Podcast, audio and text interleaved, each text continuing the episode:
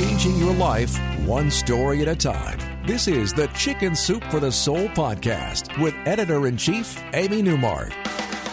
Hey, it's Amy Newmark with some new favorites for you from our latest book, Chicken Soup for the Soul The Spirit of Canada.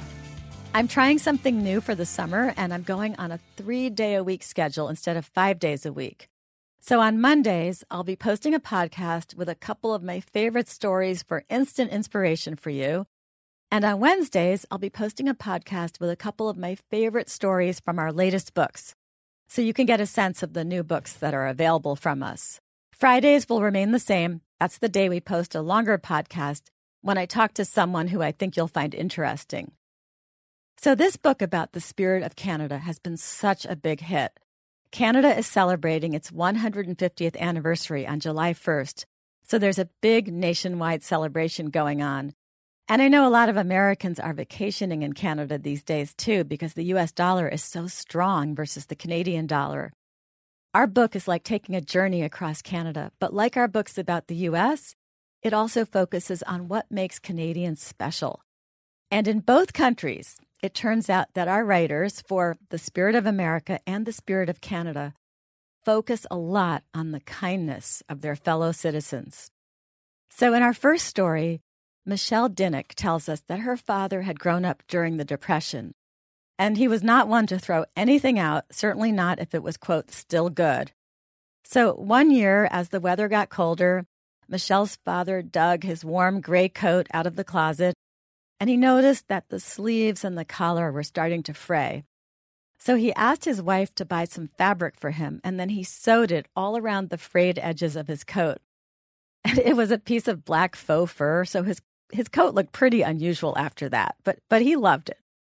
Another thing that Michelle's father got from growing up during the Depression was a real appreciation for the fact that sometimes people fall on hard times. He spent a lot of time walking around their neighborhood in Toronto, and he would always hand out spare change to homeless people. Then one night, he saw one of the regular homeless guys who they called Old Joe. Old Joe was pushing his shopping cart by their house, loaded with all his possessions, and he was wearing some really old boots with the soles visibly flapping in the snow. Michelle's father called out to Joe and said he had something for him some boots. And he got the boots, and he also had his wife pack a warm dinner for Joe. And then he got some socks for Joe also. And then he made a big decision. He took his old gray coat with that black faux fur trim and he handed that to Joe as well. Michelle asked her dad what he was going to wear now, and he said he already had another coat, a brand new one that his wife had purchased for him, so he would switch to that one. And then, as Joe went on his way, Michelle watched her dad start preparing his next gift for Joe for the next time he saw him. He took some paperback books and he put them in an old briefcase with, with some pens and paper and a few subway tokens. Every time Michelle saw old Joe after that, he was wearing that gray coat with the black faux fur trim. Many years later, Michelle's dad died, but when she went to visit her stepmother, she would still see old Joe pass by wearing her father's coat. And that always made Michelle smile. And then one winter evening, Michelle was leaving her stepmother's house and she saw that coat again. But it wasn't Joe who was wearing it, it was a new guy. And that made Michelle happy too. Even though her dad was gone and old Joe seemed to be gone too, that coat was still working away, keeping someone warm. And the memory of her dad and old Joe wearing that coat made Michelle's heart warm too. Janet Seaver wrote another story about kindness for the book, but from the perspective of the recipient. Janet and her family were new immigrants to Canada from Minnesota. Like many immigrants, they were having a tough time financially as they got started in a new country. On top of moving, Janet's husband was having trouble at work. Their teenage son wasn't handling the move very well, and they were having some health issues in their family. Christmas was coming up, but there was no money to do anything about it, and they definitely couldn't afford to go back to the United States and visit family. And then on December 14th, the doorbell rang. It was dark outside and they weren't expecting anyone. But their daughter opened the door and then she said, Mom, there's a box on the doorstep with presents and nobody is out here. Well, that mysterious box contained numerous packages wrapped in bright Christmas paper. Each one had a typewritten tag open December 14th, open December 15th, open December 16th. There were 12 of them for the 12 days of Christmas. The first tag was attached to a turkey, and the tag read, Our love is given anonymously, so enjoy fun with your family, but don't tell anyone, please.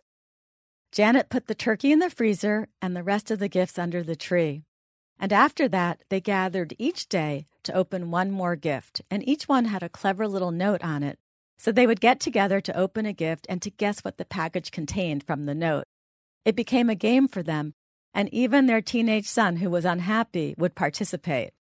As the days passed, they discovered potatoes, sweet potatoes, a package of marshmallows, cranberries, packages of gelatin, pickles, olives, cans of green beans, corn, mints, ginger ale, and nuts. Altogether, the packages made a complete Christmas dinner for four people. Now, this happened 20 years ago, and they never did find out who left them all those gifts.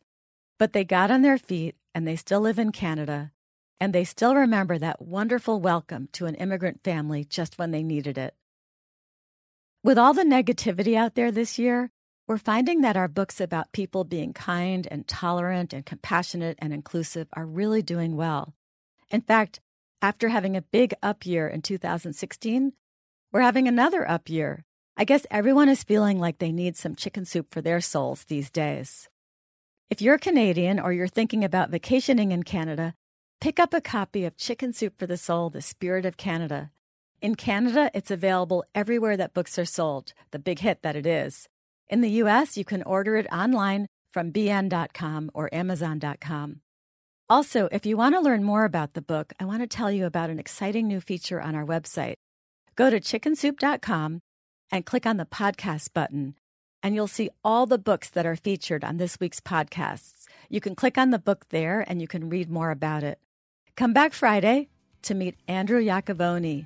He's an American soldier who was stationed in Afghanistan and sat down with his guitar and a friend and composed some amazing music that went viral on YouTube and also got them a position as the opening act for country star Craig Morgan. It's a great story about two young men serving their country and achieving some well deserved recognition.